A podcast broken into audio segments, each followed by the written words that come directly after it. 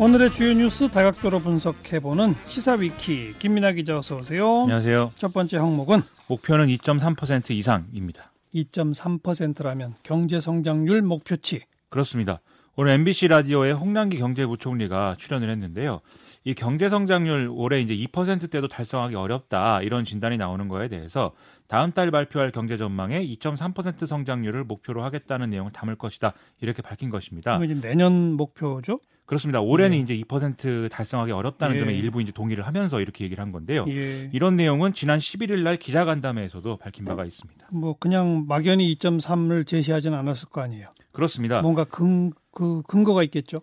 이 국제통화기금이 IMF의 경우에는 한국의 내년 성장률을 2.2%로 전망을 하고 있고요. 그리고 해외 투자은행들도 내년도 한국 경제 성장률 전망치를 2.1% 수준으로 파악을 하고 있다. 이런 보고가 나오고 있습니다. 일부 민간 연구기관의 경우에는 뭐 지금 2% 아래로 전망하는 경우도 있긴 한데 정부가 나름대로 정책적 의지를 발휘해서 목표를 2.2에서 한 2.3% 정도로 맞추겠다. 이런 취지에서 하는 얘기로 볼 수가 있겠습니다. KDI도 오늘 금년 하반기 경제 전망 발표했죠. 그렇습니다. 여기서 이제 내년도 이제 그 경제 성장률 2.3% 달성이 가능하다 이렇게 이제 내용을 이제 내용을 이제 보인 건데요. 올해 경장 성 올해 경제 성장률은 연 2%에 뭐 그칠 수 있지만 내년 성장률은 이제 연2.3% 정도로 전망이 된다 이런 내용이었습니다. 아, 지난 5월 말 상반기 경제 전망에서 발표한 전망치에서 올해는 이제 0.4% 포인트, 내년은 0.2% 포인트 정도는 낮춘 걸로 볼 수가 있겠는데요. 이 설비 투자 부진이 제조업 경기 악화로 이어지고 민간 소비 위축으로도 이어지고 있다 이런 전망이긴 하지만 다른 기간보다는 낙관적인 수치를 낸 것이다 이렇게 볼 수가 있겠습니다. KDI의 그 낙관의 근거는 또 뭡니까?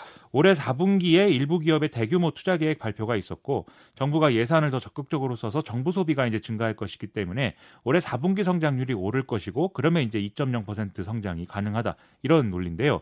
내년의 경우에는 아, 미중 무역 분쟁의 확대나 브렉시트로 인한 파국 등의 어떤 대외 불확실성이 갑작스럽게 확대되지 않는다면 신흥국 중심의 이 투자 회복 흐름이 있기 때문에 수출 전망을 긍정적으로 볼 수가 있게 되고 예. 따라서 제한적 범위 내에서 경기 부진이 완만하게 개선될 수 있다 이렇게 보고 있기 때문입니다. 그리고 여기서 미중 무역 분쟁의 경우에는 이 부정적 영향이 올해 성장률에 대부분 반영됐다고 볼 수 있기 때문에 뭐 내년 영향은 제한적일 것이다. 이런 전망도 이 포함 포함이 되어 있습니다. 네, 이 전망들이 좀 다 맞았으면 좋겠고 오늘 통계청이 10월 고용 동향 발표했죠? 그렇습니다. 1년 아, 전 같은 기간과 비교해서 취업자 수는 41만 9천 명이 증가해서 석 달 연속 30만 명을 상회하는 이런 기록이다라는 내용인데요. 예. 또 고용률도 같은 달 기준으로 이제 23년 만에 최고였다고 하고 실업률도 같은 달 기준 6년 만에 가장 낮은 수준이다. 이렇게 좀 평가가 나오고 있습니다. 예. 이 결과에 대해서 홍남기 부총리는 오늘 경제 활력 대책 회의 모두 발언에서 3개월 연속 취업자 증가 폭이 인구 증가폭을 상회하고 고용률과 실업률이 함께 개선된 것은 2002년 10월 이후 17년 만이다라고도 강조를 했습니다. 그 취업자 증가가 주로 어디서 이루어졌어요? 이 산업별로 보면 서비스업, 고용 형태로 보면 상용직에서 특히 늘어났다는 게 통계청의 발표 내용인데요. 하지만 제조업 취업자 수는 8만 1천 명이 줄어서 19개월째 감소세가 이어졌습니다. 다만 이제 감소폭은 전달 11만 1천 명보다는 이제 축소된 그런 상황이고요. 연령대별로 보면 취업자 수 증가는 5, 60대에 집중된 것으로 나타났습니다. 5, 60대? 그렇습니다. 40대는 문제예요?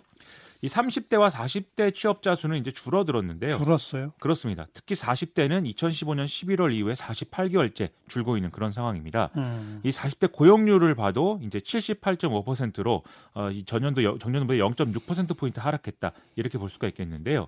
특히 40대 중에 일할 능력이 있지만 취업 의사가 없는 이제 쉬었음으로 분류되는 인구는 22만 7천 명으로 1년 전과 비교해서 4만 1천 명이 증가한 것으로 파악이 됐습니다. 네. 그리고 이 증가폭도 역시 매년 10월 기준으로 보면은 역대 최대였다. 이렇게 볼 수가 있습니다. 40대가 안 좋고 제조업이 안 좋고 어떻게 해석해야 됩니까? 일단 그 인구 구조나 산업 구조의 변화로 이렇게 특정 영역에서 취업자 수가 좀 추세적으로 줄어드는 것이 또 사실인데 이런 좀 추세를 고려해도 하락세가 좀 특별히 강하다라는 게 전문가들의 이제 평가인 것 같습니다. 그래서 이제 뭐 수출 투자 등의 경기 요인이 안 좋기 때문에 이 제조업에서 서비스업으로 옮겨가는 이런 흐름이 또 작용하고 있는 게 아닌가라고 해석을 할 수가 있겠는데요. 그래서 이런 점에서 종합적으로 고용의 질적 수준까지 지금 개선되고 있느냐 여기에는 의문이 남고 여전히 지켜볼 만한 필요가 있다 이런 분석들이 나오고 있는 상황입니다. 음, 정부는 뭐 아무튼 재정을 더 적극적으로 써서 이런 우려들을 불식시키겠다 이런 입장인 거죠. 그렇습니다. 홍남기 부총리는 이 민간 활력이 둔화돼 있을 때는 재정이 이제 보충적인 어떤 마중물 역할을 하는 게 불가피하다라면서 올해보다 9.3% 늘어난 이제 513조 원 규모의 내년도 예산안이 경제 활력 제고에 도움이 될 것이다. 이렇게 주장을 하고 있는데요. 자유한국당이 내년 예산안에서 14조 5천억 정도는 삭감하겠다. 이게 목표다. 이렇게 밝힌 것에 대해서는 그러면 내년도 예산은 완전히 긴축 예산이 되는 것이고 그럴 경우에는 재정이 전혀 역할을 하지 말라는 것과 같은 얘기가 된다. 이렇게 좀 반발하는 모습을 보였습니다. 알겠습니다. 시사위키 두 번째 항목은 핏빛 침출수입니다. 음, 그 돼지 사체 그 문제죠? 그렇습니다. 이, 이 돼지 사체에서 나온 침출수가 이제 임진강 상류구역까지 이제 흘러 들어갔을 가능성이 있다라는 게 중앙일보 등의 언론 보도로 이제 그 밝혀졌는데요. 예, 예. 이 연천군이 민통선 내 빈 군부대 땅에 살처분한 4만 7천 마리의 돼지 사체를 이 매몰 작업에 앞서서 임시로 쌓아뒀었는데 아이고. 10일 밤에 비가 내리면서 대량의 침출수가 이렇게 흘러 들어갔다 이런 얘기였습니다. 연천군은 10일과 11일 이틀간 물길을 막고 침출수 제거 작업을 벌였고 주변의 하천수를 채취해서 수질 검 사를 의뢰를 했다고 합니다. 수질 검사 결과 나왔나요? 오늘 환경부가 사고가 난 지역 인근 취수장의 수질에 문제가 없다 이 결과를 밝혔는데요. 사고 지점과 가장 가까운 연천 이 통합 취수장은 사고 이후에도 정상 가동되는 상황이었는데 파주 금파 취수장의 경우에는 선제 조치 차원에서 취수가 중단됐었거든요. 음흠. 하지만 환경부가 밝힌 이 결과에 따라서 다시 가동이 재개됐습니다. 환경부는 방제 둑을 쌓고 또 차단 시설을 설치해서 하류 지역으로 핏물이 흘러가지 않도록 조치했고 유출된 핏물도 펌프 흡입과 준설 등으로 제거를 했다면서 추가적인 뭐 대규모 유출이 있지 않는 이상 13km 떨어져 있는 연천 취수장에 영향을 미칠 우려는 없을 것이다. 이렇게 좀 강조를 했습니다. 근데 그 돼지열병 바이러스가 강통에서 퍼지는 것 아니냐 이게 제일 큰 걱정 아닙니까? 그렇습니다. 환경부는 일단 돼지를 감염 예방 차원에서 살처분한 것이기 때문에 침출수에 아프리카 돼지열병 바이러스가 존재할 가능성은 거의 없다. 이렇게 밝히고 있는데요. 하지만 정확한 판단을 위해서 국립환경과학원에 시료 분석을 의뢰한 상황이다. 이렇게 또 얘기를 하고 있습니다.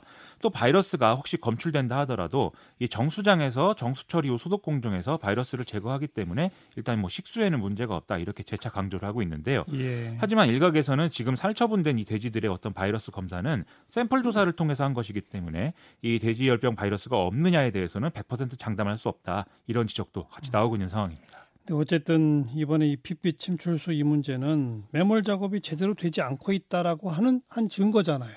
그렇습니다. 원래 이 연천군은 도태 처리 대상이었던 돼지 12만 6천 마리를 살처분한 후에 사체를 고온 멸균 처리하고 뭐 기름 성분을 따로 재활용하고 잔존물은 퇴비나 사료 원료로 활용하는 이 렌더링 방식으로 처리를 할 예정이었다고 하는데요.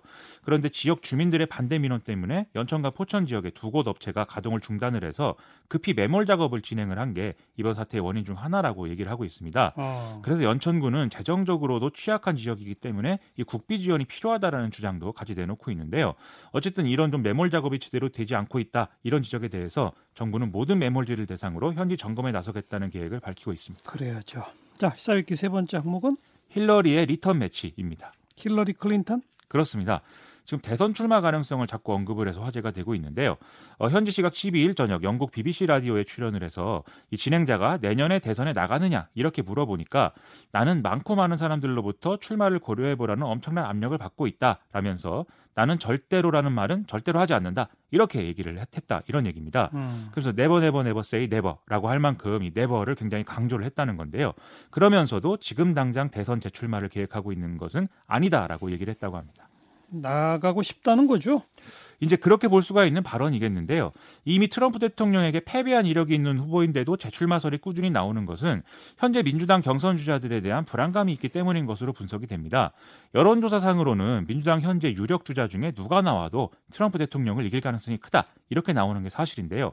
하지만 지난 대선에서 확인이 됐듯 최근의 미국 대선은 여론조사로만 예측하기는 좀 어렵다. 이게 맹점이라는 것이죠. 그러니까요. 구체적으로 보면 트럼프 대통령을 꺾기 위해서는 민주당의 좌우파 지지자들 표를 이제 모두 모으는 게 이제 과제인데 조 바이든, 엘리자베스 워런, 버니 샌더스 등의 모든 유력 주자들이 지금 이 가능성을 보여주지 못하고 있기 때문에 문제다 음. 이런 얘기입니다. 최근에는 그 마이클 블룸버그 전 뉴욕 시장이 출마한다는 거죠.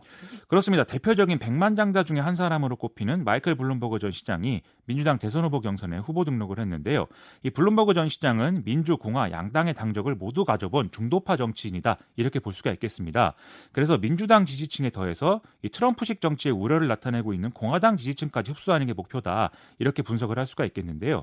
만약에 경선 초반에 분위기가 좋으면 마찬가지로 지금 중도 공략에 나서고 있는 조 바이든 전 부통령 표를 이제 잠식할 수가 있을 것이다. 이런 분석이 나오는데 그게 아니라 좀 경선을 중도 포기하게 되는 경우에는 아무래도 이제 마이클 블룸버그 이 시장 출마로 중도적 이슈로 유권자들이 모이게 되는데 이 유권자들이 지지할 후보가 없기 때문에 조 바이든 쪽으로 이제 쏠릴 가능성이 있다. 이런 분석들도 나오고 있습니다. 마이클 블룸버그에 힐러리 클린턴에 아직은 오리무중이네요. 그런 상황입니다.